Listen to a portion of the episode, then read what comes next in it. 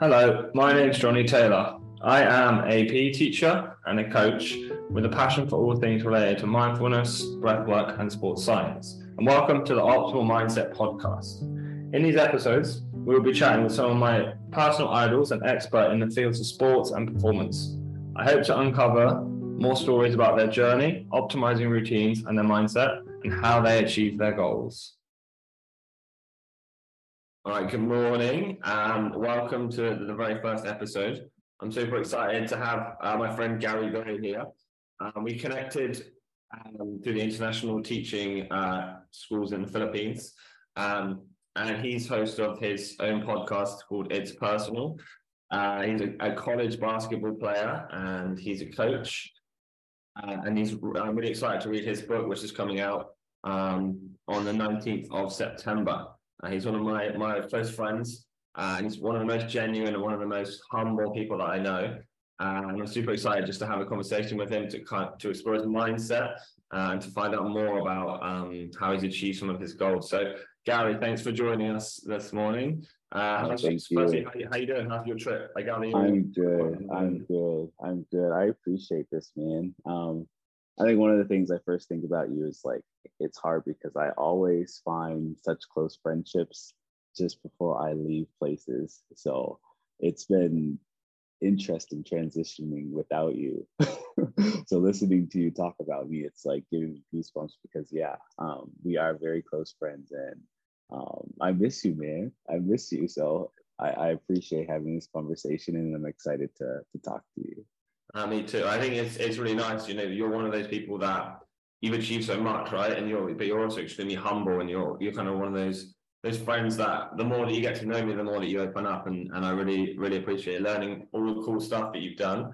Um, and and yeah, you're just a very genuine person. So yeah, I really I really do appreciate you, man. And yeah, like same same same. Likewise. You uh, around here. I think um, that's why we get along so well. Like we are we are honestly very similar. Right. So um, yeah no, I appreciate it. That's, I do. That's, that's true. So uh, let's jump into into your book. Um, so it's, it's, due on the or it's out on the nineteenth of September.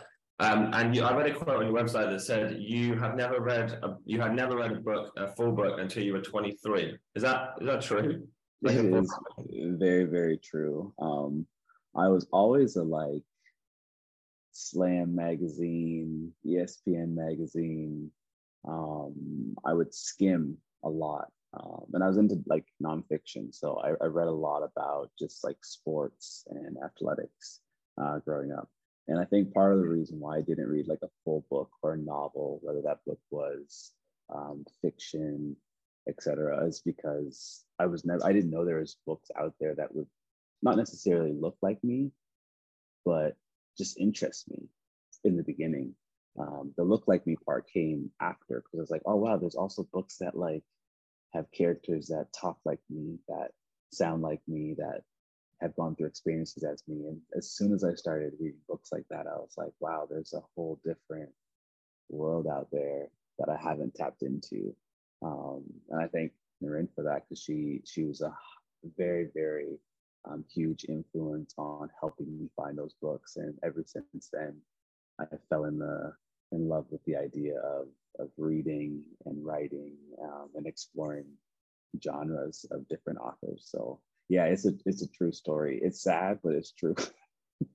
yeah, I, I kind of wanted to get your um, to, maybe you want to talk if you don't like talking about like the premise of your book. I know it's a it's a children's book um, and it's a picture book, but I just wanted to get you the premise about what it is that you are, what it is that you're writing about. Um, mm-hmm. Yeah, it's it, it, it's honestly just that. Like um, I grew up, I grew up in a very small, I mean, small in a sense of like amount of people, but it, was the largest Black community in Canada. Um, called Preston, and our experiences. Um, I, I, will speak about my own experience. Has been amazing. Like I love my community so much, um, but with with all that, growing up in Canada, it it hasn't been the easiest. So the story in itself is about me as a child um, going through a day of what it's like to be a little black boy in Nova Scotia, Canada. All the good things, um, some of the bad things, um, and within all of that, it, it's about how all of those things, whether good or bad, represent you um, and are part of you um, and can be beautiful in so many ways. So it's a story about resilience, um, it's a story about struggle, hardship, um, and it's a story about love and community as well. So I'm excited. It's uh, it's been a long journey uh, trying to create this book, but it, it's been a blessing just to see that it's now it's finished and it's it's just ready to be on a on a bookshelf now very very soon. Amazing. Yeah, I'm I'm super excited to uh to read it. So yeah, you've done such a good job with that. So that's awesome. I guess the, question that I have, um obviously you work with a publisher, that's correct, right? Yeah, I do. And I, I think the question I have is how do you work on something and then send it away to a publisher and then the publisher maybe gives you feedback that you need to change or you know thinks that it's not the same standard that you think. How do you then almost take that and then have to almost start again and do that continuously? Is that how what's your mindset like during that process? I can't i can't I really mean, what that's like to be fair. Yeah i mean it's it, it's and, and i actually had to send it to an, an agent first because it was just something that again Naren had mentioned to me like you actually send it to an agent and the agent has the connections to the publishers it just makes it easier for the artist or the the writer. So they luckily saw the first manuscript and was like wow this is a really good manuscript. I feel like it's like ready to go. With that it's then sent to a publisher and the publisher agrees or doesn't agree that they want to take on this manuscript. And they say, oh, like we really like it. Hopefully there'll be some changes, not a whole lot of changes. Um, and then it took about another year um, to edit this manuscript and go through the words, go through the sentences. Um, and it was, you know, it's one of those things where you you have to really put your pride aside and be able to understand that these are professionals and though they're asking you to change things that you love like there may be a line or word that you love but it got to go. Like sometimes it just has to go because it doesn't work. Um, and for me i think it was just a learning experience because i had never worked with an editor so closely and what she's been able to do to help me get to the point to where it is now has just like been incredible. It, it's extremely hard, extremely hard, um, but incredible. And I think it's a testament to myself and her and the people around me just believing in like the process because if you look you know like if you look too far ahead um, you forget how important the process is and that's where the beauty happens right in between the end in the beginning. That's where the beauty happens for me, at least, in everything. And I really needed to to lean into that during this writing thing because it was hard. it was very very hard. That's such a good answer. No, I kind of want to unpack a couple of things you said there. So yeah. you said you have to put your your pride to the side. Do you have like a process for doing that? Like how do you? I mean, it must be tricky, right? You're you know you you invest into. I mean, what's your process behind I honestly, I think it's a lot of just uh, mental health, just really listening to my body, my feelings, my heart, asking the tough questions when I have to, um, and knowing that I'm new in this like writing journey. Like I, I do feel confident now saying like I'm a writer, I'm an author. Like that was very difficult for me when I first signed the contract, but my publisher, my agent continued to remind me like you're going to be writing for a long time. Um, we think what you're doing is amazing. Naren is my number one supporter, and she says the same thing every single day. So like I, I've had moments where like I'm close to tears, close to like not wanting to give up, but like it's just hard, like trying to write a book and someone's telling you you have to change things, etc. Um, but I think being able to be in connection with like my body, my mind, and just like my spirit in general has been extremely helpful. And that's through reading more books, it's through therapy, it's through running, it's through exercising, um, and taking time out of the day to really focus on those things. Because it's just, for me at least, it's just very, very important.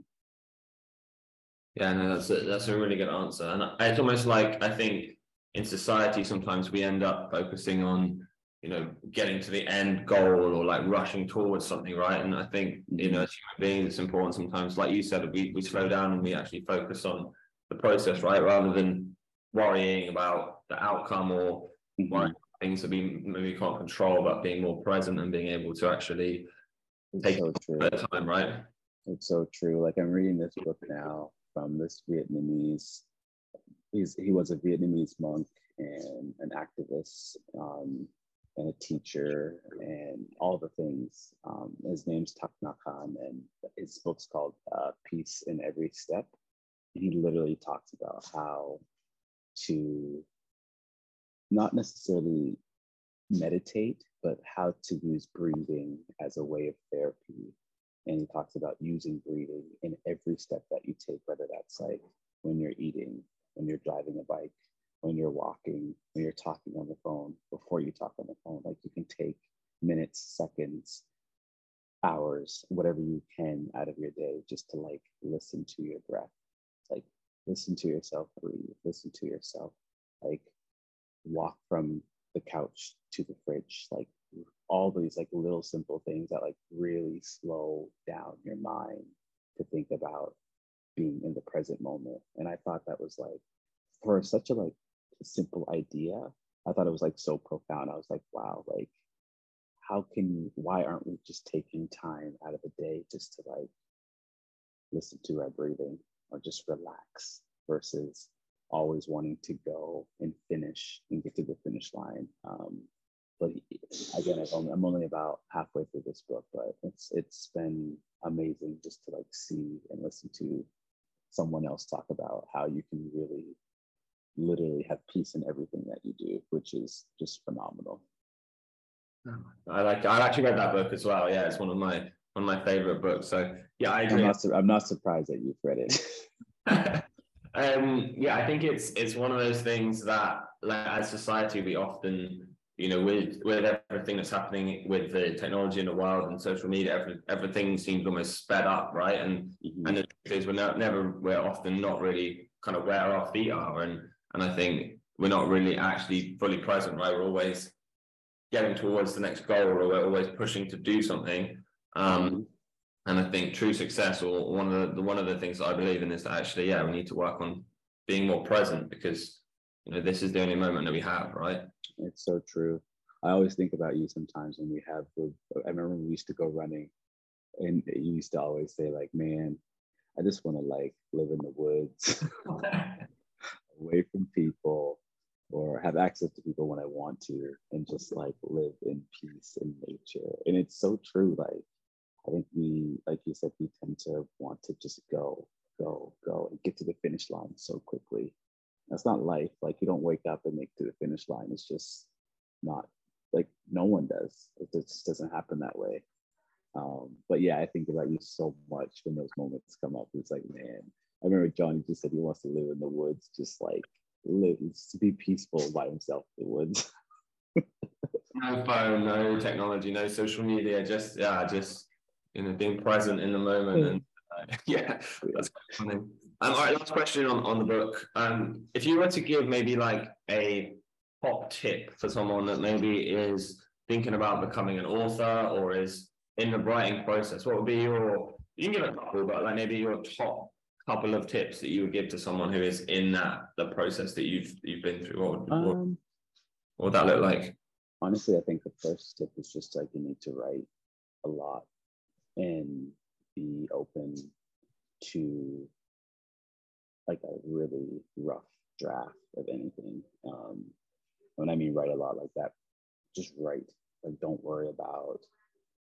I always tell my kids, like I'm a third grade teacher, but I always tell my kids like just draft something, write it fast, whatever's on your mind, and just do it a lot. And those ideas can come to turn into stories just as quickly as anything. So I think that's my first tip is just write and draft as much as you want to, as much as you can. Um, and the second tip is having a, I don't want to say healthy balance. I want to say just understanding like your life situation and do the things that you need to do to be okay in those moments. Um, because my balance may be different than your balance, right? Like you may need to be writing for three hours versus me who needs to write for 45 minutes. So whatever it is, find that schedule that fits for you and just like lean into it as much as possible. And then don't be afraid to change your schedule as well when things don't work. Because sometimes we often believe like we have to. I used to be one of those people who like felt like they had to wake up at 4:30 and like work or like go to bed at like 12:30 at night because I needed to be studying. Like I used to be one of those people, and you don't have to do that to be successful at all. Like just because social media or someone on YouTube is telling you you should be like grinding it out, you don't have to do that to be successful at all. That's a really good point, and I think we we often then become stressed or we become bound to that schedule, right? And then when you you know you don't hit that waking up at 5 a.m. every morning, you know, you actually start to feel bad, right? And yeah, I love that point you made about adapting that schedule if it's if it's not fitting to to meet your needs, right? Yeah, that's yeah, those, those are some awesome points, man. I appreciate. Yeah, it. like you don't you don't have to you don't have to like bind yourself to one idea or one one schedule. It's not how humans work. Like we are very complicated people, things, right? Um, that we should be adjusting a lot, actually. That's, that's a really nice way to, to transition into our, our next topic. Um, so obviously both of us are, are coaches and I kind of wanted to get your take on your experience. I know you are um, someone that is extremely kind of relaxed and maybe a little bit more chill. But when you when you were playing, you play college basketball, I believe, in in Canada. Is that mm-hmm. correct? Mm-hmm. Yeah like how do you how do you transition from someone who is very kind, very relaxed, very easygoing to that more I think you know where this question is going to that more competitive and um, more in the zone competing environment when you're playing sports how, how do you do you have like a, a way a, a routine that you do or something that you do that, that helps mm-hmm. or when you play? That's great. That's a really good question. I am, I am, I would say I'm very competitive, or was very competitive in sport.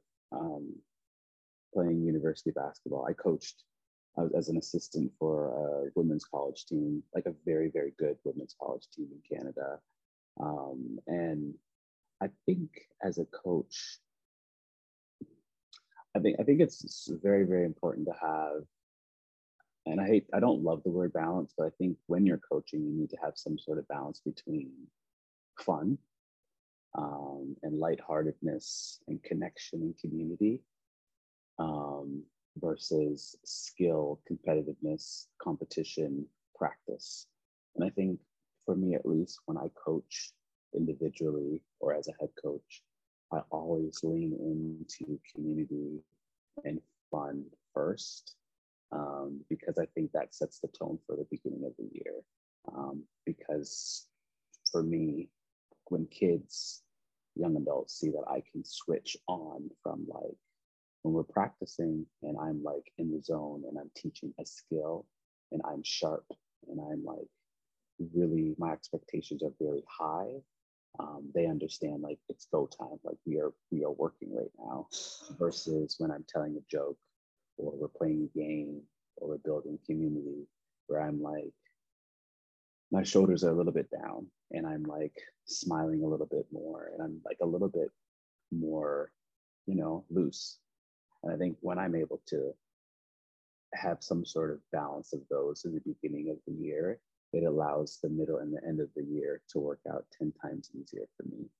Um, kids are able to see, like, oh, like he cares about me because we're having conversations, uh, we're talking about the sport, but he's also willing to listen because you're gonna have multiple, you know, as a coach, you have multiple personalities on a team, and your coaching style hopefully fits everybody, but nine times out of 10, it's not. Like there's going to be some kid that doesn't fit very well.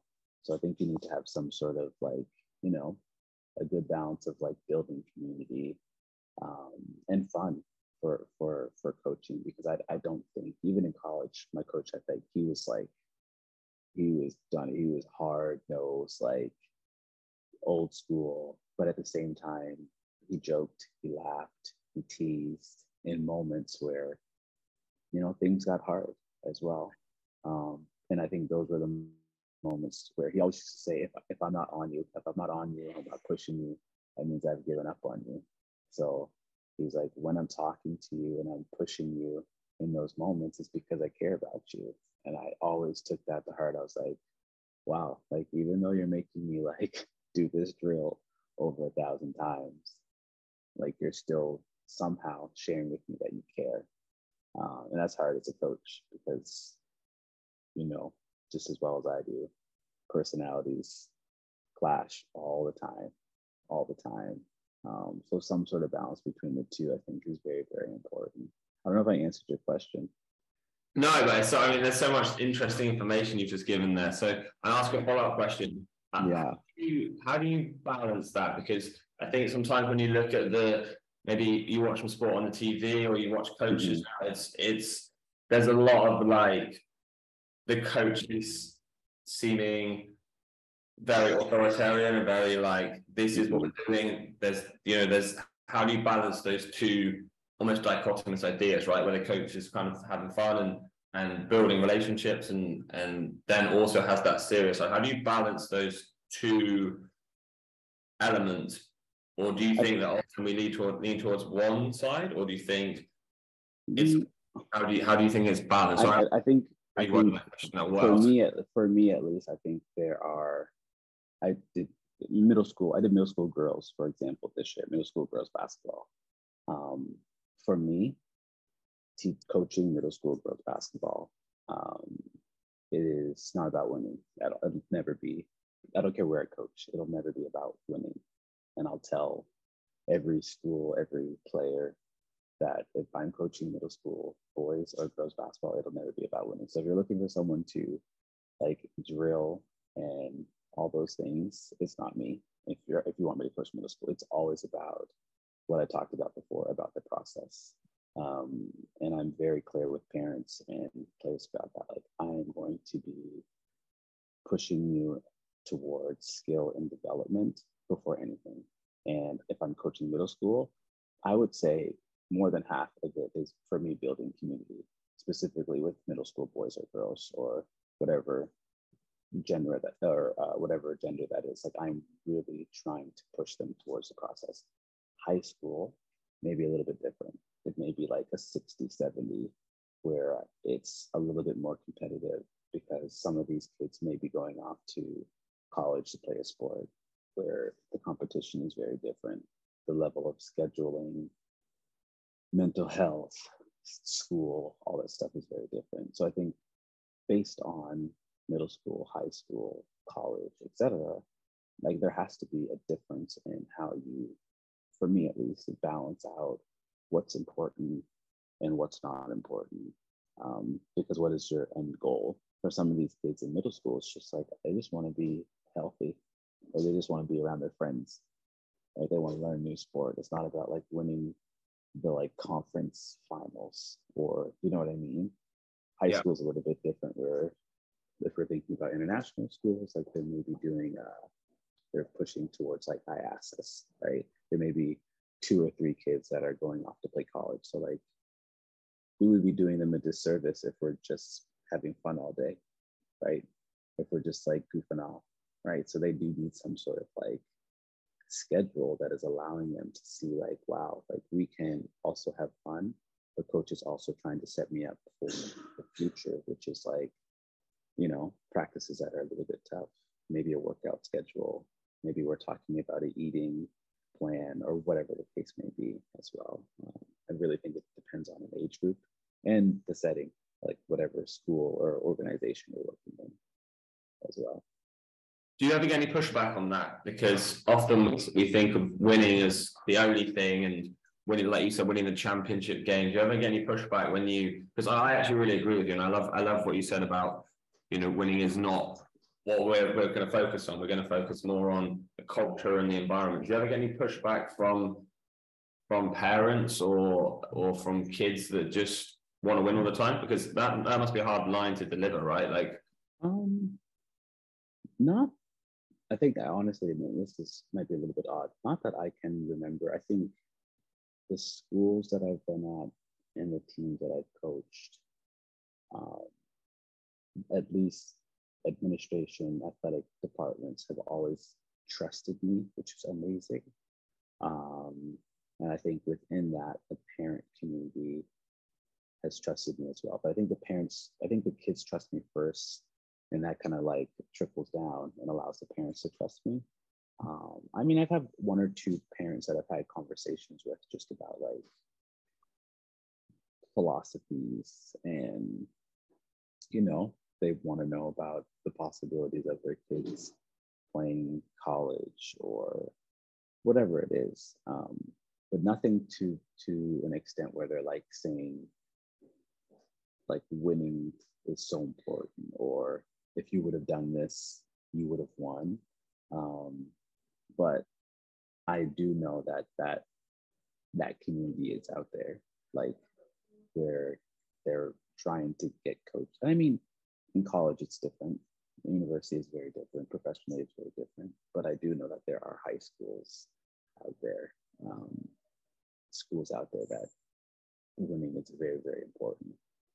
Um, and for, for, for a variety of reasons. Like, I mean, win, winning sometimes also means funding for some schools, which is like a whole different element of, of thinking and mindset as well. But for me, it's, it'll never be about winning. I mean, I'll, I'll never, I don't want to coach professionally. I will never coach university. Like, I don't think I will. Um, but I think right now while I'm in like an international school and teaching like high school, middle school, it'll always be about the process. They're just so young. They're just so young. Yeah, I like it.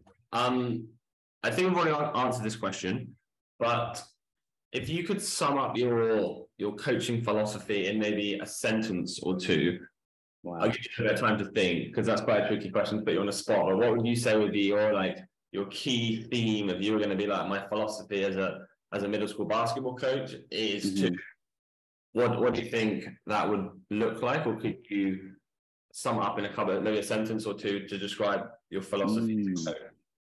So i felt like i put you on the spot there gary a little no bit. i think i honestly i think it's similar to what i said i think if it had to be like one sentence it would be like growing together and enjoying the process period I like it. You, you should yeah. use, you should stick that on the that's a good uh, that's a good that's a good uh, good good philosophy there. All right, last question on um, Gary. I've written is Gary the, the player and Gary the, the basketball coach.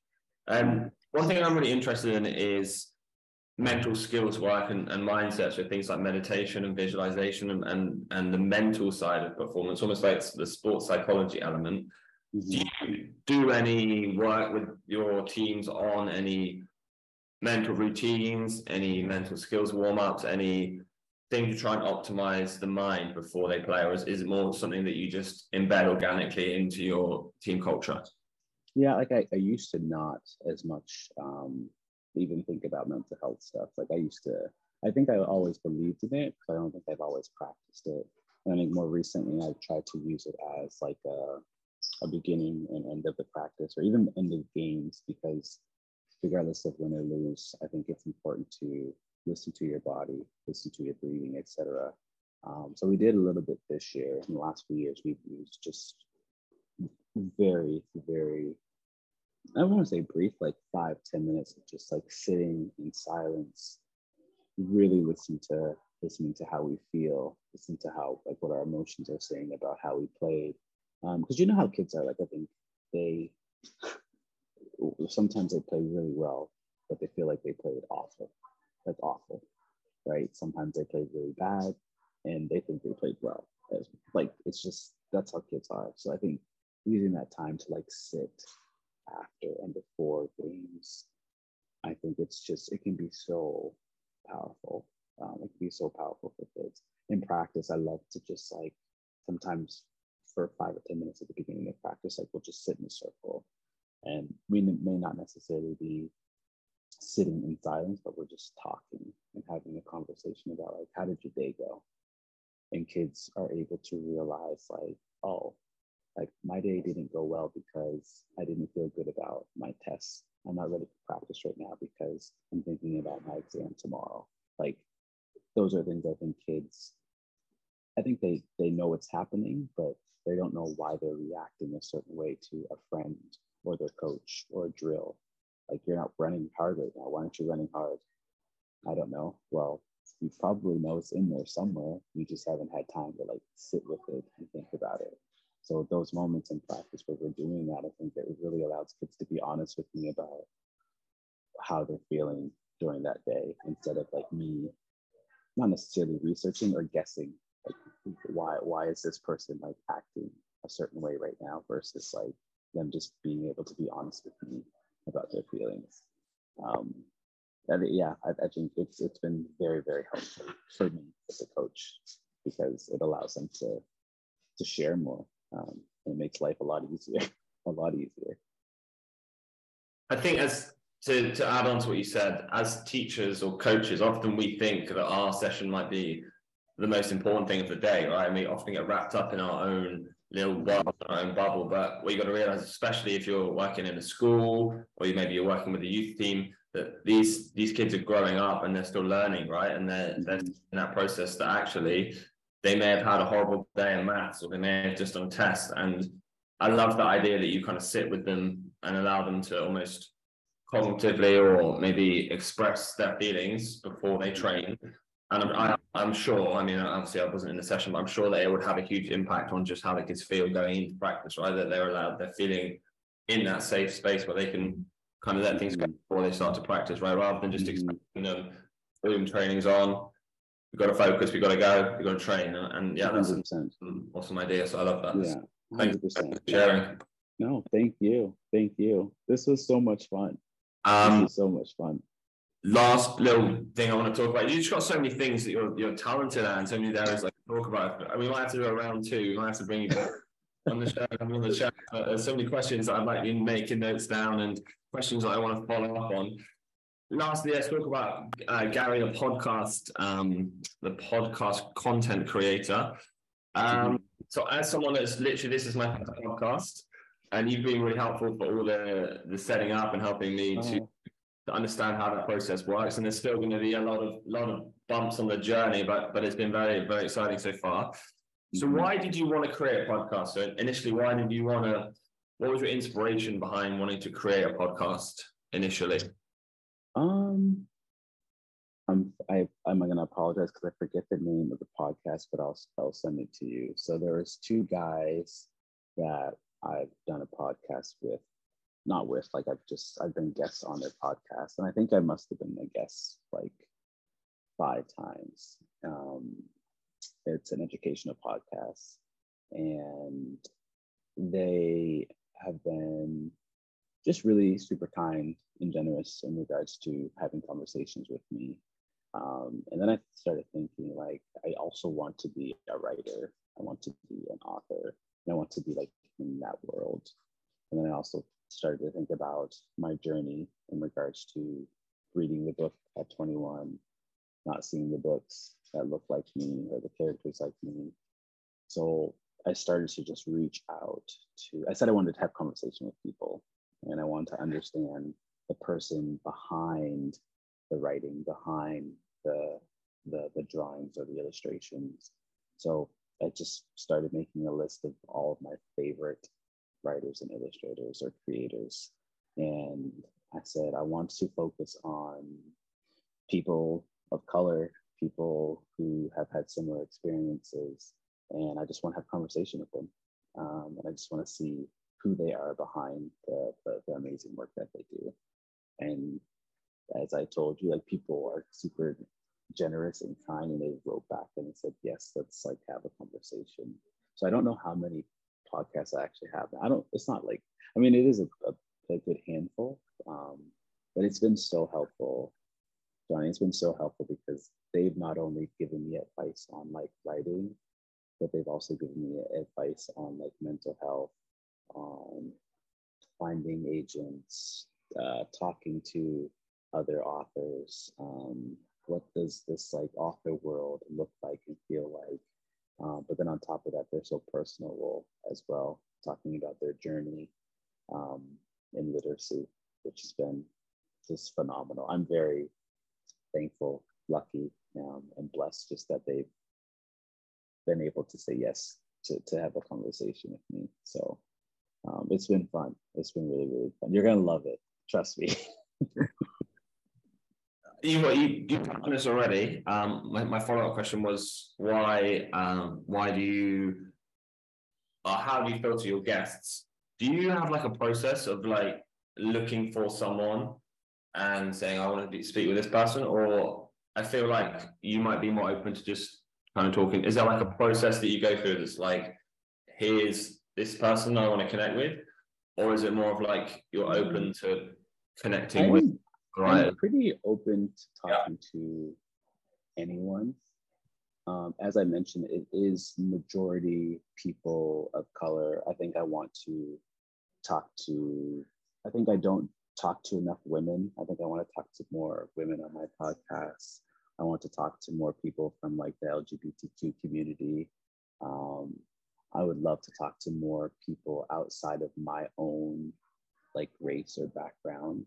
Um, I think for me in the beginning, like talking to people that look like me, I just feel safe, like more safe talking to some people or authors in the beginning that look like me for a variety of reasons, right? Um, but I think I want to expand that as much as possible. More women, more people from the LGBTQ plus community, um, more people from different backgrounds or religions as well, just because those are things I don't experience often. And those are, I think, also stories that I don't think are also being told, etc. Um, but the process is trying to be more intentional about who those people are um, because some people have huge platforms. Whether they say yes to me or not, some people also don't have those platforms. And if I can just be like a small sprinkle of a platform for them to share their story, to talk about who they are, I would love love to do that. So no process, but like trying to be a little bit more intentional about who the people are that I try to contact. What what would your what would a successful uh, podcast look like for you in, in say three years time? So what would what would success or we don't have to measure it by anything, but what, what, what would be a what would success what, what would a successful podcast look like in say three years time for you? How would that look, or would it look any different to what you're doing now? It, wouldn't honestly, and I I I tend to be someone who likes to continue to set more goals, but like I'm I'm at such a good place right now. Like I haven't done a podcast in I don't even think it might be close to like a year now, um, but I have it like on the horizon. And I think the cool thing about where I am, at least individually, is that I'm okay. Like I don't feel pressure that I haven't podcasted in X amount of time. I feel like if it's meant to be, I will email or message or DM whoever it is they will say yes or they will say no, and I can pick it back up again. Um, success for me is just being able to continue to have conversations when I when I want to versus when society is pressuring me because this other podcast has 5,000 different conversations or a conversation every day. I need to be okay with like one conversation a month or two conversations a month or a few conversations a year and not have to feel like it has to be so consistent. Like Jonny, we were we're teachers. Like we don't have the time and the luxury like a professional podcaster or whatever the case may be. So we have to be very mindful of like how we're using our time. I feel like success for me right now is podcasting when I want to. to um, be honest. I think it's trying not to compare as well. Like you, I picked up on the point there that trying not to to compare your journey to others, right? And I think sometimes society definitely allows us to, or we we think we should compare to what everyone else is doing, and, Mhm. and it's really about running your own race, right, and and, and running your own journey because Mhm. that's where success success lies, right? We can't. 100%. All right, last uh, last question of the the day. I really do appreciate you you giving up your early morning here to No, come. it's good. It's been a lot of Good. fun, fun to have you on the show. Um, I'm kind of interested in the optimal mindset. Like, what would an optimal mindset look like? So, what would an optimal mindset look like to Gary Gray? What would that look like? That's a good question. Um, that's a good question. I think it's Think on that one. It's, it's a bit of a big question to end with. So, feel free to take a moment. I have- think it's just honestly, it's really about just being being okay. I don't know. I've heard this over and over again. It's a little cliche, but like being okay with not being okay as well.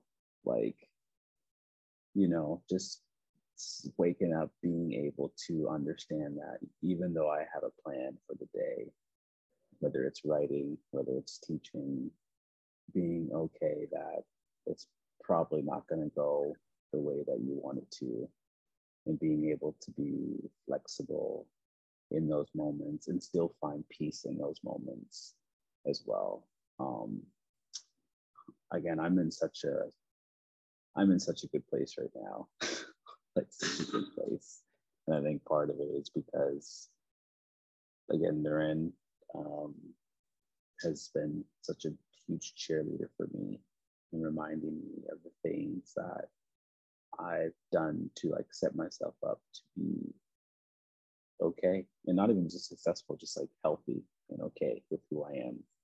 Um, and I've done therapy work and shout out to my therapy. I like think like therapy is amazing. I think it is if you have the luxury of finding someone or talking to someone, um, all those things. So I think that that mindset is being okay with not being okay um, and just truly trying to lean in on makes you happy. And it's again, it's very, I do think it's a little cliche, but at the same time, I, I do really believe that that is, for me, my ultimate goal is to just feel okay with life's changes and ups and downs, etc.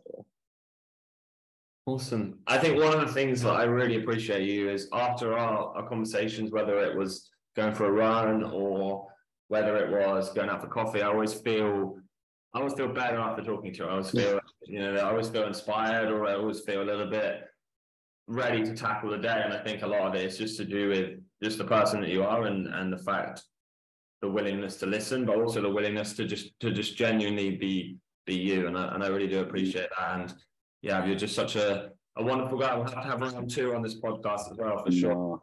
I appreciate it. I mean, I'm surprised you didn't ask me any questions about fantasy basketball. I didn't think about it, but we only have a, a limited amount of time. So I think we, we can talk about fantasy basketball for uh, for, for uh, a while. So, lastly, for those that want to um, connect with you or want to learn more, what would be the easiest way of, of getting in touch or learning more about your your upcoming book um, or or your how would they get yeah. Um, your no, I find have a web uh, a website is Gary Gary R Gray Jr. and juniors jr.com. And that'll be that's like my home base, I guess, right now. Um, and it's just information, book stuff, um, to learn more about me. My DMs are always open. I, I tend to just try to respond to, to, to everyone that DMs me, whether it's Instagram or, or Twitter. And Twitter and Instagram are the same same for, for Gary R. Gray Jr. Um, yeah, I'm all over the place. I have a YouTube channel. I'm trying to do once a week countdown to my publishing date as well. Um, but yeah, I'm online. Um, you can reach out. You can contact me if you have questions. Um, yeah, I love connecting and, and having conversation with people. So yeah, Awesome. Well, thanks so much for uh, being the, the very first guest. Uh, it was a it was a fantastic conversation. Really good to catch up. And thanks to the listeners for tuning in. And we'll see you again soon. thank you. Thank you. Thank you for tuning in to the Optimal Mindset podcast. We are available on iTunes and on Spotify. I have included my email address in the show notes below for those of you that wish to find out more about some of our guests and about our upcoming episodes. I look forward to hearing from you soon.